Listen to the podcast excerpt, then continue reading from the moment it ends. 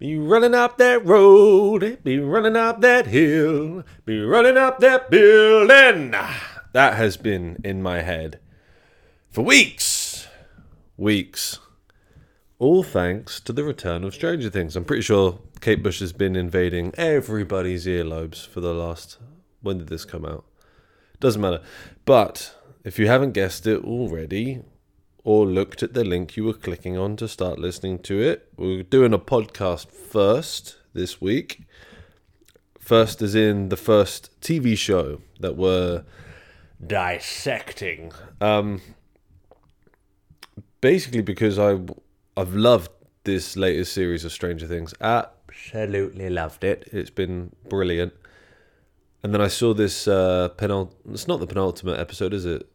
Season four, episode seven is the last one before the mid-season break, and then they're going to do like I think two or three more in July. But I saw this and I was like, this is masterful. This uh, I just well, so I'm about to watch it again for the second time in about two or three days, and uh, let's get into it. It's called to Hawkins. Oh, I love the openings. Oh, I just breached the mic again. I love the opening uh, scene to this because it picks off exactly where uh, episode six finished. Um, so again, this is episode seven, uh, the massacre at Hawkins Lab, or chapter seven, as Stranger Things call it. So it opens with a bird's eye view of Steve on the ground being attacked by those like strange bat things. Um, so it like picks up literally on the coattails of where the last, well, the last shot of the last episode was, and then like sort of slowly zooms into him, um, which you know is bringing our attention like to what the scene's going to be about. It's going to be about Steve in being attacked, but also like creates peril by zooming in, uh, and then when all the rest of the team come over to save him, um, you know, like Nancy and uh, the rest of them, they we then get a really really cool oneer for like most of the sequence. So like as soon as they start like you know swinging oars and stuff and like trying to like take out these bats and stuff. Pretty much all of it is is a oneer. There's a couple, and there'll be a couple of points throughout it where you might it might be obvious that there's a like a cut. You know, like a if something moves really close to the front of the screen, that's normally a cut. Um, or if there's like a quick pan where all the sort of imagery goes blurry and stuff uh, because it's panning around really quickly, that will normally be a cut. But other than like one or two obvious ones in this one, I couldn't see where any other cuts would be. But you know, most oneers will have like so many cuts in there. Well, no, not most oneers. Some oneers are absolutely fine, but there there is normally a few like stages set up in intricate shots, especially when there's a lot of like action and CGI.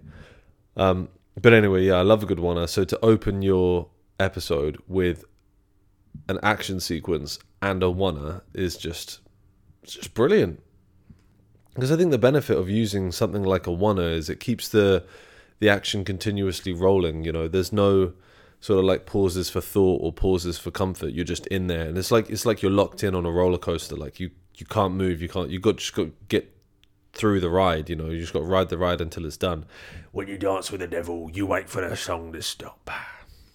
If only could make a deal with God. Anyway, sorry, I'm going to try not to burst out into Kate Bush, especially with my less than angelic voice. Um, but yeah, so after they fight off all those bats, those four, the four older teens, uh, you know, Nancy and that lot, it then basically sets them up in a kind of like the, the tone of like their scenes throughout this episode is sort of like a horror survival. You know, like something like Dog Soldiers, which is a film I'm definitely going to cover at some point. Um, or Cabin in the Woods, or uh, Evil Dead, which you know Cabin in the Woods was a big Cabin in the Woods was definitely inspired by. Um, you know, do you know what I mean? Like those kind of horror horror survival things where there's like a small group of people, odds are against them. You know, they might be like behind enemy lines, as it were, in terms of them being in the upside down, or um, you know, just uh, sort of like in Dog Soldiers terms, they're all like surrounded by like this supposedly unstoppable force. It's a survival horror, which is like a great sort of subgenre of of horror, and this episode does it really, really great for all of them. And like I feel like every group has their own sort of like um, subgenre in this in this episode. Like Dustin and that lot, they're sort of like the comedic relief, but then also like the investigators and stuff because they're I believe if I remembered rightly from watching it a couple of days ago, they're sort of figuring out a lot of the um, yeah, yeah, they're figuring out a lot like you know how does uh, the the lights between you know the their world and the upside down like why why do some lights light up when someone's being killed by Vecna or, or whatever it is? Everyone has their own little subgenre. So it's great that the that the writers have like divvied them up that way. So then anytime there's a scene shift to a different location like be it Hopper or whatever um then we're getting like a tonal shift as well. So it keeps it really entertaining for the for the audience oh and if you weren't already aware almost six minutes in, yeah, there's going to be a hell of a lot of spoilers. So if you haven't watched this episode of Stranger Things, then yeah, and you don't want spoilers, then stop bloody listening. I won't have it. Just want to point out as well, it after we get the title sequence and everything, you know, as is the Stranger Things theme tune. Um, yeah, a little bit sort of after you know we we get back into some action. Um, there's the bloke who's being tortured you know, where they're trying to find out where Eleven is and stuff. Um, shortly after that, it pops up saying written and directed by the Duffer brothers. Is it Duffer or Duffer? Whatever. The guys who invented Stranger Things. them brothers, yeah. Um, and I do uh, one of the, I think one of the reasons this episode excels so much is not only is it like one of the you know climactic episodes in the sense that it's like mid-season break or if this was the very last episode in the in the season it would still be you know, a fantastic way to finish it kind of thing. Although I'd be hella annoyed because of the cliffhanger at the end. Um, but my point is, sorry, when when something is directed by the people that wrote it, I always think it excels so much more than anything else. Um, so because like when when you're writing something, you're writing it with a certain like tone and execution in mind most of the time at least when i write stuff that that would be the case and i would imagine it would be the same for the writers because you always hear stories about like uh like Stephen King, for example, um, you know, writing was it The Shining? He obviously he wrote the the book, and then when they turned it into a film, he was like, "This is horseshit. This isn't how it's supposed to be," because it wasn't executing his vision. But when you're the writer and the director, you know, like Christopher Nolan, Quentin Tarantino, Martin Scorsese, because he, you know, at least writes the screenplays for a lot of his stuff. You're executing it in the way that it was written, if you see what I mean. So you've got a, a greater command over the source material. So loads of the other episodes in this season have been fantastic. There was one in particular that had, I think it was the one just before this, where there were so many like awesome uh, edit points. I, I'm going to call them edit points because I can't remember what they're actually called. But uh, what I mean by that is like there was one where the Papa character, who's you know got Eleven in that lab trying to get her to regain her powers, um, he like boops her on the nose, and then it, the cut goes from the point that he like boop with his finger on her nose. It then cuts straight to him like poking in numbers on a keypad to like access, you know, like open a door or something. So it's like boop nose, beep beep beep beep beep beep, beep on the keypad, like quick sort of uh, edit points like that. Um, and then there are more of them in this episode as well that the Duffer brothers are, are directing. So what I'm saying is that the other episodes haven't been awfully directed or anything, but this one in particular is like it's the Duffer brothers with their material that they wrote and they're executing it exactly the way that they wanted it to be done. And I think that's part and parcel why this episode is just.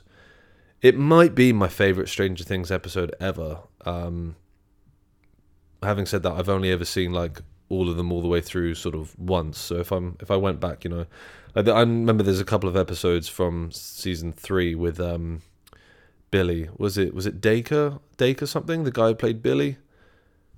Just you know, if again spoiler alert, but I'm sure you've already seen it by now. But like the episode where he dies, you know, madness, madness. But yeah, this episode's exceptional.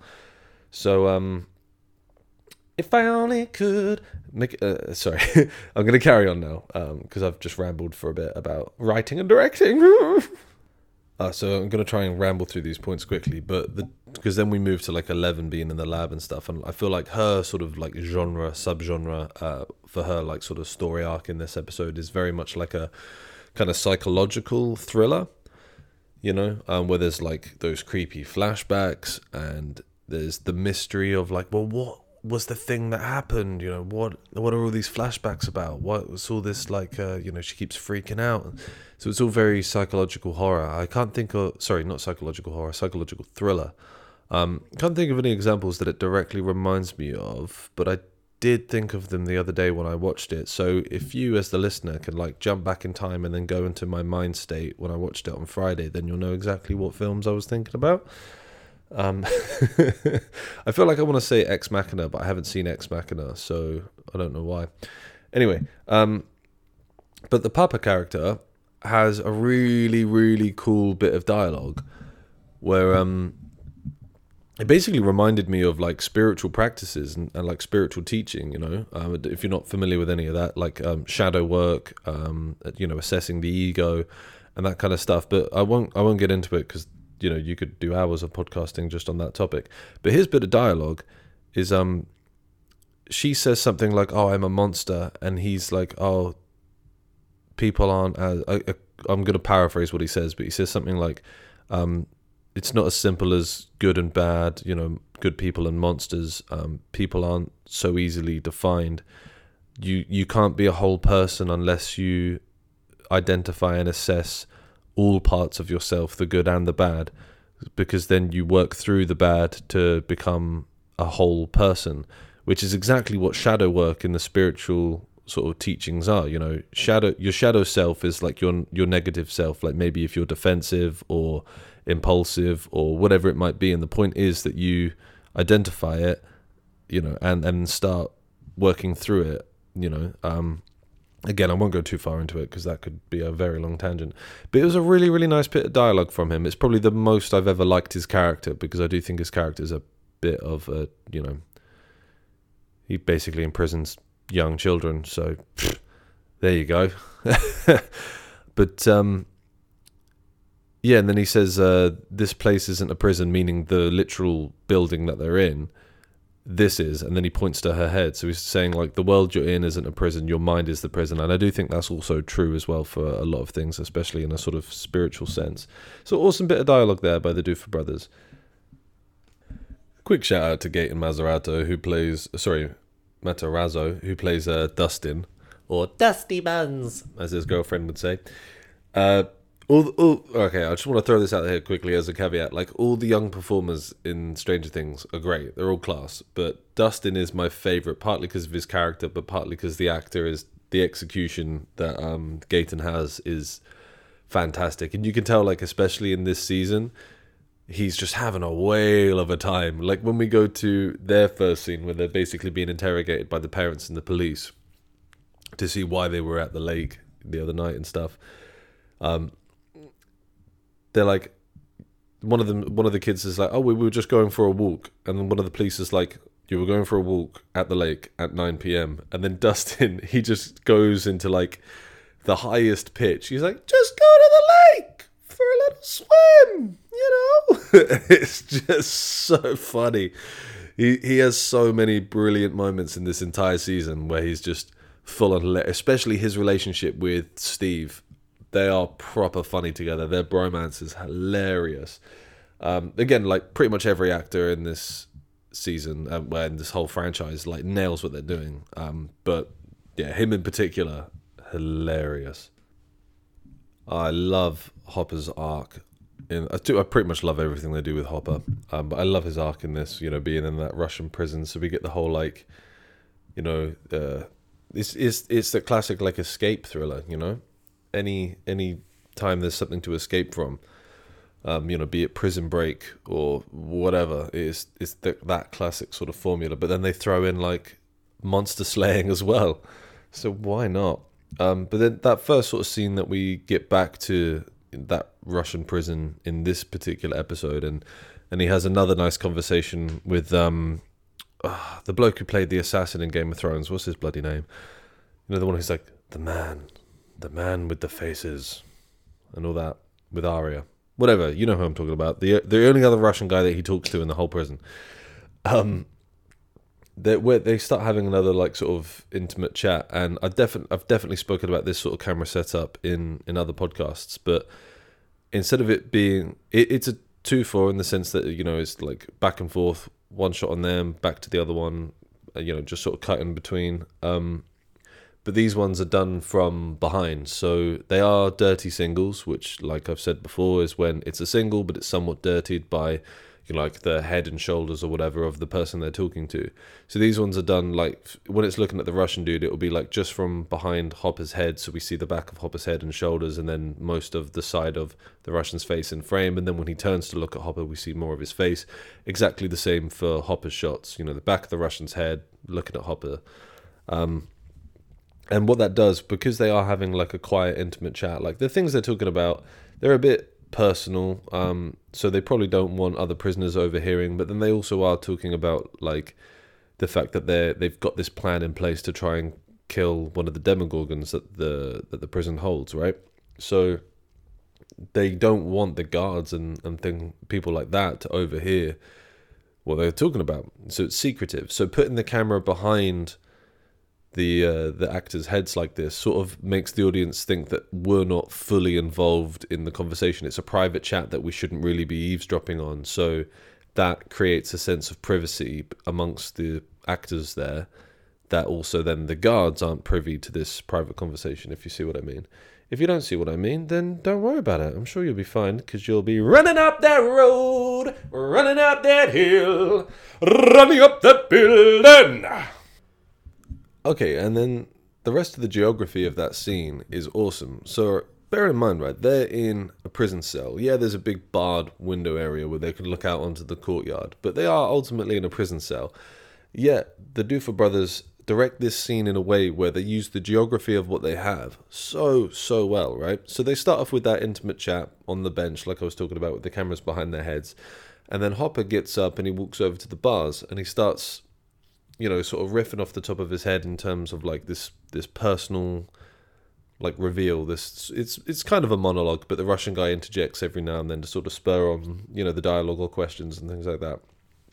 Um, and the lighting is really really nice. There's like an orange lamp hue that's like you know uh, creating shadows from the bars of the prison cell. Um, and then like inside the prison cell is a bit more dark and cold lighting, like a sort of blue lighting, and then our outside is orangey. So I don't know if that's like the warmth of freedom is outside and then the coldness of prison is inside, or it might just be you know that they thought it looked cool. Um, but as Hopper's sort of monologuing, it is a duologue, but as he's talking, he starts talking about the monster, the Demogorgon that they have, and then as it does that, the camera sort of starts to move away from looking at Hopper and starts looking towards the door where we know the the monsters behind it. We know the Demogorgons behind that door. So it starts to move to look at that, and it frames it in a perfectly symmetrical shot. Which, if you've heard my Grand Budapest Hotel podcast, I talk about how you know most directors and stuff love a bit of symmetry because it looks great on screen. So it's you know symmetricized. That's a word I'm going to make up. It's symmetricized very nicely within the frame. You know, you've got the the bars, the doors, the um the catwalk of like the opposite sort of uh, balcony kind of thing, um, and then it flips around to Hopper and the Russian guy, um, and then starts to sort of slowly zoom in on them as Hopper's talking, which like is bringing us back into the intimacy of what he's talking about. Um, and again, when it's sort of backwards on them, they're beautifully uh, symmetricized uh, within that frame too. I really hope symmetricized is a word. it's definitely not. Um, but either way, so the point is they could have just had you know this scene in in the prison cell, just doing shot reverse shot back and forth on both these guys. But no, they've they've made us look outside the prison cell. They've brought the camera outside the prison cell and zoomed it in on them. They're really using the whole scope of what they have around this prison cell um, it's it's brilliant. Also, how bloody good is David Harbour? Like, what an actor! He really, really wears his heart on his sleeve in his performances, but then doesn't like over egg it. I think I've spoken about this before with people like uh, Robert De Niro, where it's like if he's listening to someone, this David Harbour, I mean, as well as De Niro, but if he's listening to someone, he's just listening and then he'll respond. He won't be like, oh, I need to respond angrily now. Let me emote on my face how angry I am while you're talking to me.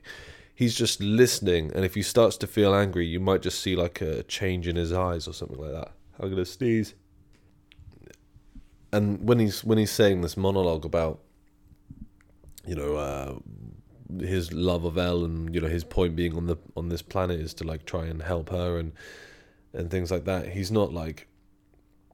I feel like there's a sort of habit amongst amongst actors uh, to when they when they're telling like a, a story about like a memory or something that happened, they'd be like, you know, they just throw in kind of bullshit emotion. They'd be like, you know, they could be saying something meaningful, and then they'd be like, oh, and then, ah, oh, he said blah blah blah, and it's like, well, you don't need to emote the emotions that you felt back then, or ha- you know, it's really hard to explain. But the point is, David Harbour doesn't try and oversell anything. He just just is it and does it and it's like that um oh what's the word it's like that nuanced subtle acting as opposed to like showy over the top don't get me wrong like some showy over the top acting isn't bad You're like an example i can think of don't want this to sound like i'm insulting the man but someone like uh, james mcavoy he's a brilliant brilliant actor i've never been disappointed with any performance he's ever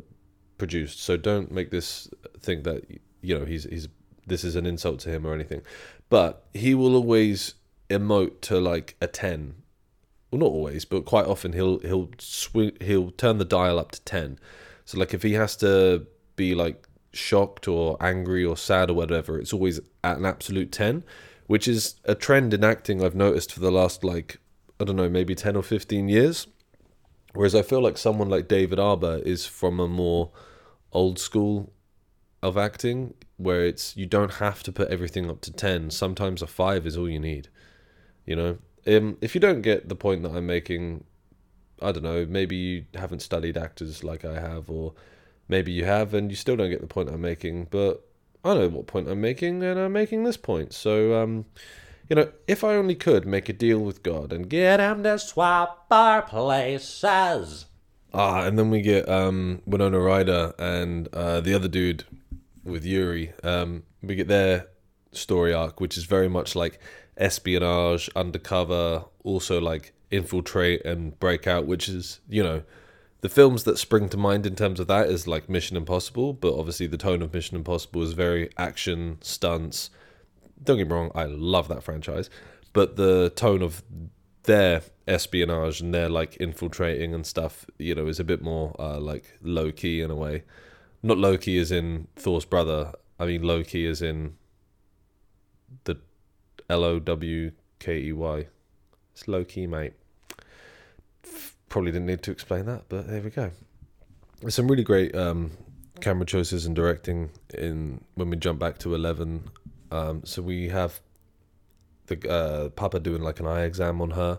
So the first shot we see is just a close up on him with the torch shining like directly at the screen, and then it pans around. Uh, sorry, cuts around uh, to the light shining on on Elle's eyes, and then it cuts to like a wider where we can see, um, you know, both of them and the fact that it's an eye operation. But I really like just sort of throwing the audience right into the middle of that exchange between them, uh, and then a little bit later when he's got the lineup and he's trying to figure out who bullied 11 and uh, he asks number two to step forward so that he can put that electroshock collar thing on him. Again like i said papa's a bit of a weirdo. But when he says collar him we then hear like the the sound in this scene is really really cool. We hear like a kind of thing. Not like a shotgun loading but like it's like the shackles of this uh, um, necklace collar thing you know being moved. Um, and it comes into frame, and where it's a circle, because it's a collar, duh, uh, the camera's nice and low, and it's lined up perfectly so that like the circle of the collar, uh, within the sorry, within the circle of the collar, we see number two's face sort of in the distance, and we see his panic. And then as the guy with the collar moves up towards him, the camera follows him, and all the while he stays in the center of that circle of the collar, like his face stays in the in the circle of the collar which is you know it's really obvious i'm sure everybody watching that saw what it was but it's just a really cool choice and a really cool decision because it's where we're always sort of following the collar and his face is always in the middle of it it's it's like an, an impending inevitability that this evil thing is about to get him and the fact that that noise of the like kind of thing of the collar being you know pulled out, um, where that's all sort of loud and it's like cold, harsh tones of the of the collar that implies a bit of danger or or something you know unwelcoming. Um, and then the music in the background starts to amp up, amp up you know, um, very sort of Hans Zimmer in the sense that it's like a lot of long held notes that are creating tension, you know, like a thing that sort of gets progressively louder and more intense. Um, yeah, the sound design and the direction in the scene is awesome. I love the the bit where we go back to like um, Dustin and that as they start trying to piece together. Um, like I said, they're the investigatory side of it. You know, like they're like the the Velma from Scooby Doo kind of thing. They're putting all the puzzle pieces together. Um, so they start breaking down like how these different gates are being opened, like Watergate, um, the one in the trailer, X Y Z. Um, and I so they could just have this conversation in one place and then although you know it would be tense because of the things they're talking about the music in the background building up uh, the performance from the actors you know implying tension with um, the way they deliver the lines and that would be you know fine. But what the Duffer brothers do instead is they do a little bit of a oneer there's definitely a couple of cuts in there but it is a little bit like a oneer where they they have the kids at the like kitchen counter talking and then one of the parents and a police officer come in so they move them away to like the this sort of side by the stairs, um, which then implies a bit of like secrecy and urgency. And then they get moved away again when another police officer goes in earshot. Uh, they go like round into the living room, and just moving where the conversation is adds to the sort of the secrecy and the tension of it. Whereas if they just had it in one place without any sort of risk of someone else overhearing it, then there's no there's less secrecy and less tension. Um, so it's just a real simple, cool way to, you know, a move the geography of the scene a little bit more so it's less dormant, but then also, you know, add a bit of uh, of tension to it. The chess scene between Eleven and the uh, orderly guy is pretty cool. Um, where they're having like a very private chat in the sense that if they get overheard, they are screwed. Um, so it, all the shots are a reflection of that. So most of them are like either close ups or extreme close ups directly on their faces, or at the most it will be like um, a profile shot of them. There's I don't think there's a wide showing them both playing chess at the same time. We get a few close ups of the chessboard itself, and then their actions on the chessboard are a reflection of the conversation they're having. Like when the orderly says, like that she's in in danger or she's going to be killed or something like that. Um, you know, Im- implying something bad is going to happen to her, he takes one of her chess pieces. So something bad is happening to her figuratively on the board and then literally in real life. And then, well, it's literally on the board too, but the board is a representation figuratively. You know what I mean. And then when it sort of comes to like, is Eleven going to be up to the challenge and able to sort of, you know, follow his instruction to try and save herself? She takes one of his pieces. So it's like giving hope to Eleven that she is strong and capable and, and will be able to do it. It's good. I know I say I love every scene, but I love the bit where they're playing with what's that toy called where you have lights and you make pictures by putting in the little pegs that will then shine. Whatever, you know. So you got Dustin and that lot in the real world with their setup on their end, and then all the like older teens like Nancy and that lot uh, in the upside down trying to communicate through this lighting board. And it's so good. It's so good because you got you know the music when they figure out that it's a form of communication the music's like ah hope. Like it's all like nice and hopeful. And then as they start figuring things out the music starts picking up like ding ding ding ding ding in that classic sort of like synth 80s vibe that Strange Things has, and it starts getting more and more. It's it's like it's coming to a crescendo, like they're coming to some sort of success, you know, or, or a way to like save their friends. Um, and then all the while you've got like the brilliant dialogue of of them all sort of going back and forth trying to figure it out. And then there's a few like really classic throwaway lines like. Um, when Dustin's like, "You can't get back through Watergate," but obviously, like that's a sort of a coined phrase or an in joke that only Dustin and the people around him have had. So they don't, they have no idea what he's saying. So they're like, "What? What's Watergate?" And then they're like, "Oh, it's it's a gate that's in the water." And then like the metalhead guy Eddie's like, "Oh, that's cute." Like just throwaway lines. And then, um, when they say that the Watergate is guarded, he's like, "Oh, we have." Dustin's like, "Oh, we have a theory to help you out with that." And then is it Robin or Ruby, Uma Thurman's daughter? She's like, "Genius, child!" like, there's so many funny throwaway one-liners in this exchange, like just sewn in in between the essential dialogue. And what I mean by the essential dialogue is them actually figuring out how they can get them back into the real world. It's a really well constructed scene. It's really, really good shit. Okay, so we're like just over halfway through, or pretty much bang on halfway through the episode at this point, and then there's another brilliant edit point.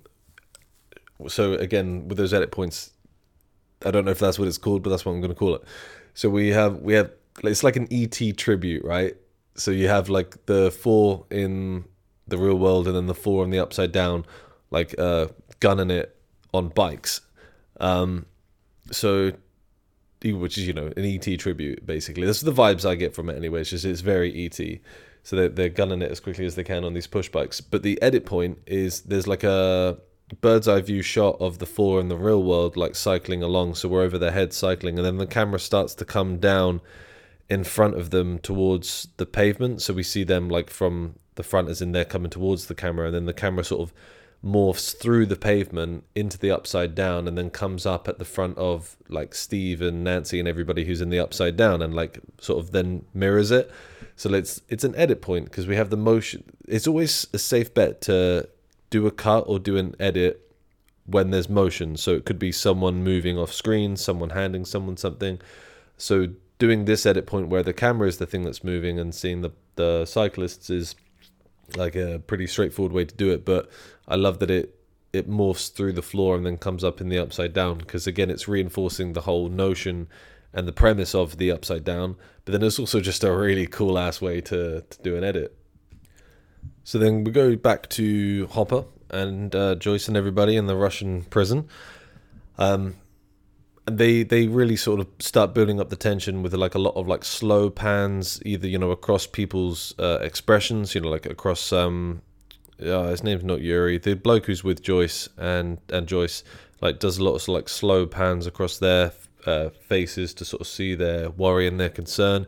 Uh, there's like slow zooms in on um, Hopper and uh, all his Russian mates and stuff as they prepare to fight this thing. There's like slow zooms in towards the the door where the uh, Demogorgon's going to jump out from.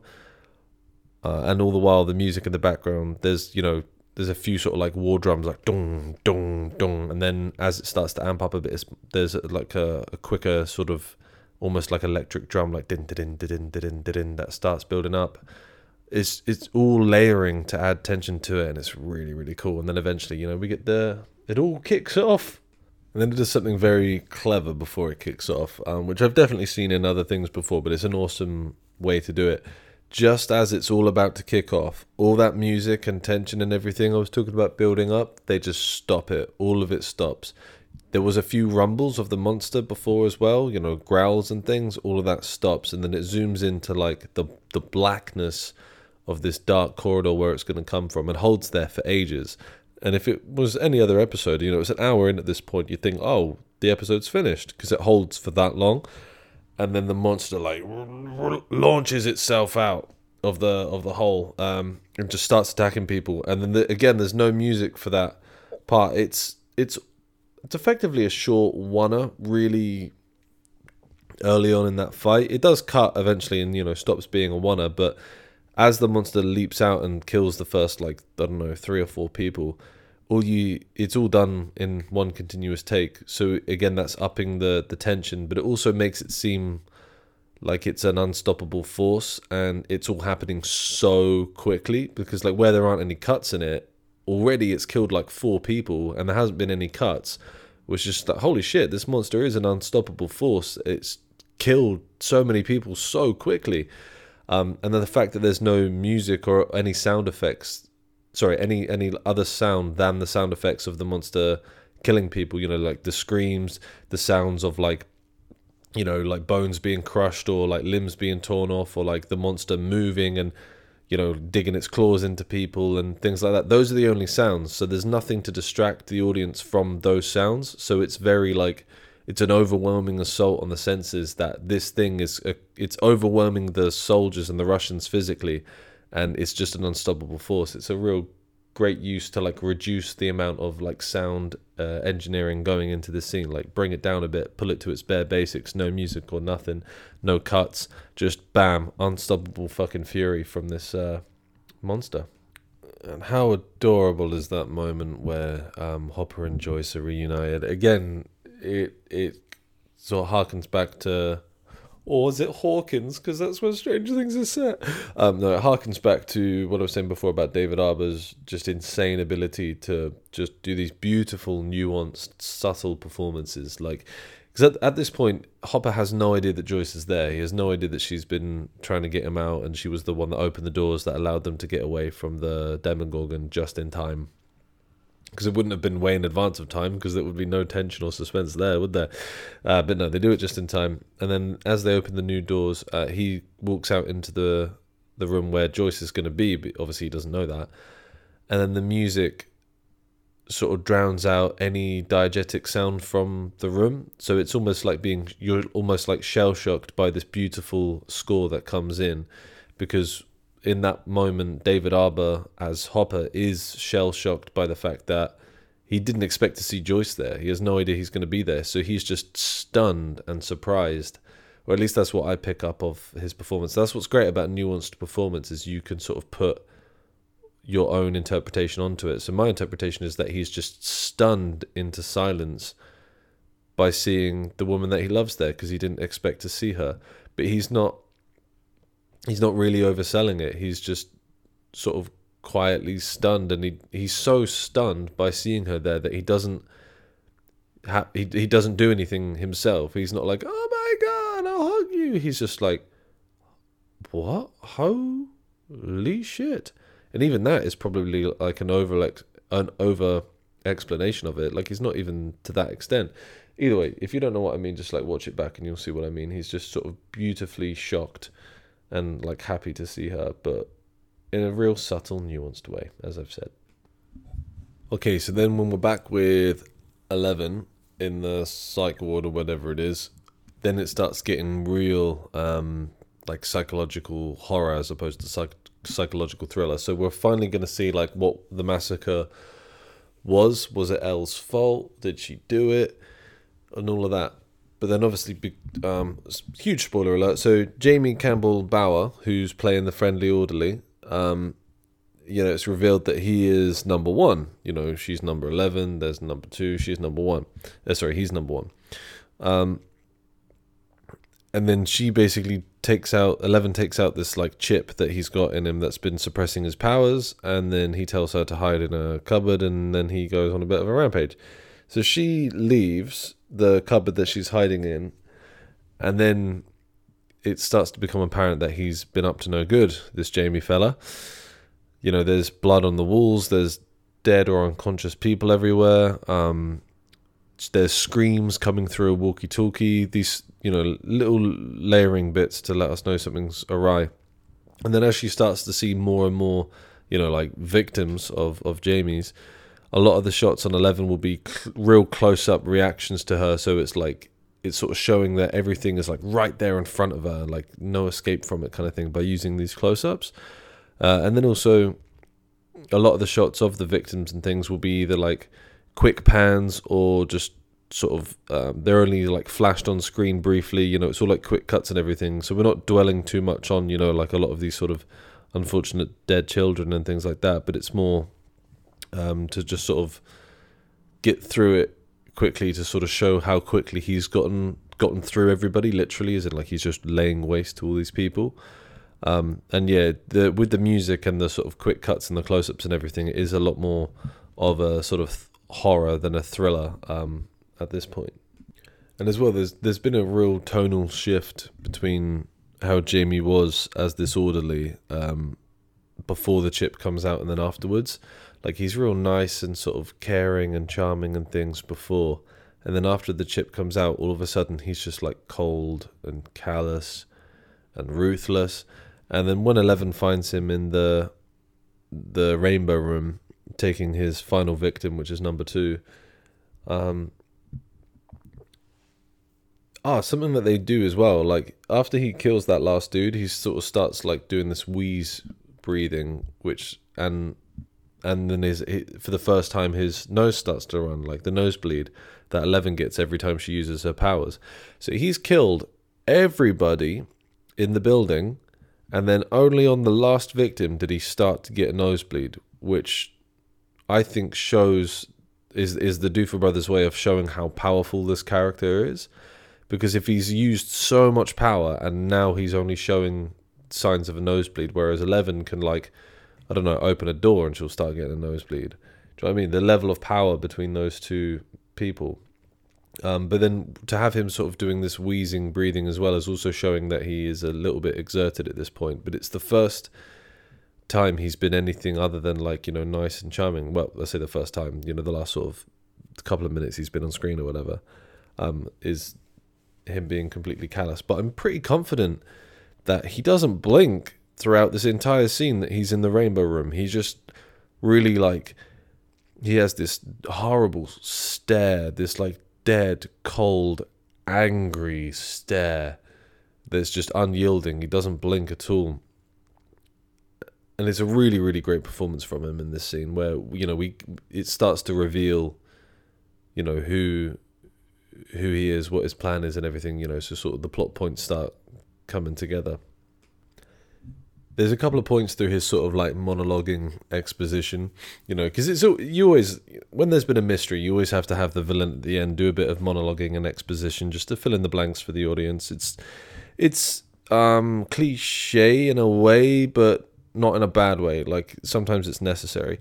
And uh, Jamie Campbell Bower does such a great performance in this final. I I don't I don't think I'm this guy's ever sort of appeared on my radar before. I think I've seen stuff that he's been in. Um, but this was the first thing I'd seen where I was like, "Whoa, who is this guy? He's awesome." Um, but yeah, so when he's monologuing and stuff, he has a few minor outbursts where he might raise his voice or get a bit angry or something but most of it is very um, not monotone, but it's very sort of he's just you know saying it like it is, sort of thing, just telling his story, not overselling it. Um, but then we also he also sort of reveals his motives, you know, and it's always important to have a villain with believable motives, you know, like for example, to use a big famous common example, someone like Thanos uh, in the Marvel Cinematic Universe like a lot of people can sort of understand where he's coming from, although you don't necessarily agree with him or his uh, execution of, you know, uh, his beliefs. But a lot of people are like, yeah, I kind of see where you're coming from, but you're going about it the wrong way. Uh, that made Thanos that much more of an interesting villain because he actually had like a real sort of purpose and, and reason for doing what he's doing. So when he's when um, disorderly, uh, Jamie starts monologuing about what his motives are, and he starts questioning, you know, like everybody just sort of wasting their their time. Where he goes like uh, minutes, hours, days, weeks, years, whatever it is, um, and he's like says something about like you know wake up, work, eat, sleep, repeat kind of thing. Like he's the the monotonous monotony yeah the monotony of just you know everyday life and everything is like sickening to him um, so it's quite a, a like highbrow sort of um, large concept take for a villain to have, and it's pretty interesting because um, you know quite often you'll see some like hacky show or hacky film, and it's like I just want to be rich, you know, whereas he actually has like a real high concept motive for sort of doing what he's doing he the geography of that scene uh, between him and Eleven, they kind of do a lot of just him pacing back and forward. And things I've noticed is that when he's across the room from her, tends to be when he's like angrier and you know a bit raises voice a little bit more, raises intensity, and then as he walks back across to her, um, you know, and he might like you know sort of touch her under the chin or something like that. Um, then he tends to sort of be a bit more nuanced and almost like I don't know, not sweet, but you know, he's a bit sort of like calmer and more persuasive as opposed to like angry. Um, but yeah, a lot of that, a lot of the camera work, you know, will be sort of either doing like a pullback track or a, know, tracking into his face or Eleven's face or something, you know, like I've said before, creating tension that way, or just close ups on them, or sometimes wides of like, you know, both of them opposite each other in the room, or you know, shots from a distance. It's all relatively simple, but it all works, and it doesn't need to be doing too much over the top anyway, because it would distract from the dialogue that Jamie's saying, which is the important part. You know, it's it's it's revealing all the big reveals to the audience. Now I'm talking about this scene a lot, but it's a really good scene. Um, the first moment where Elle says that she's not going to join him. Join me, my young apprentice. Sorry, this scene just gives me Star Wars vibes because he's all like, "I'm evil, join me," which is like you know every Star Wars villain. Um, but yeah, Elle says, "No, I'm not going to join you," and like force pushes him across the room. And then so he's on the floor, and as he starts to get up, like the camera's low, look, sort of looking at his face because he's on the floor. And then as he stands up, the camera doesn't follow him up; it just tilts up. So then we have he's got like his game face on, his going like you know that I'm gonna kill you kind of face on, and to where the camera's looking up at him as he you know stands fully up, it then that just having the camera looking up at him is like a status thing because it shows that he's you know um, quite superior and, and powerful and strong because he's like high in frame. Simple shot, but it um, helps the audience sort of think that Elle's in you know a bit more peril and a bit more danger because of this. We know this guy's so strong, and that that shot is reflecting his sort of power superiority.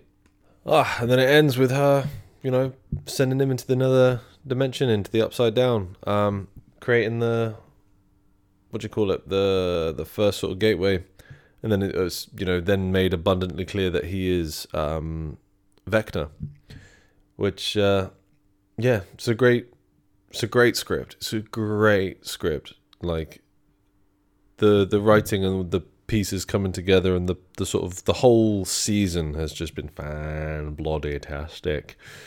Um, I love Stranger Things. It's bloody great. You know, like early on the first season or two, it was very much like sort of Goonies vibes mixed with a bit of Alien, and it was sort of like, you know, it wasn't like too childish. There was definitely enough mature stuff in there. But now, like as the kids have got older, they've been able to like sort of up the scares a little bit more, make it a bit more adult, bit more mature, you know. So like instead of it being a bit spooky, now it's like scary, and instead of there being like a bit of violence before, now there's like blood and bodies exploding and stuff. So like, I think it's good as well because a lot of people that would also have been into Stranger Things when it first came out, which I don't know how old is it now. It's it's a few years old because they haven't released them. Every, even though this is only season four, they haven't released them every year. There's been like gaps in between. Um, let me just quickly IMDb when the first one came out.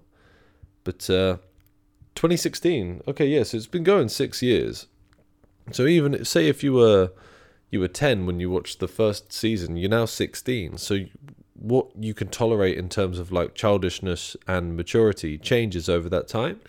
So it's it's very smart, and also as well, you know, those kids would have grown and matured and, and be a little bit more hardcore than they previously were.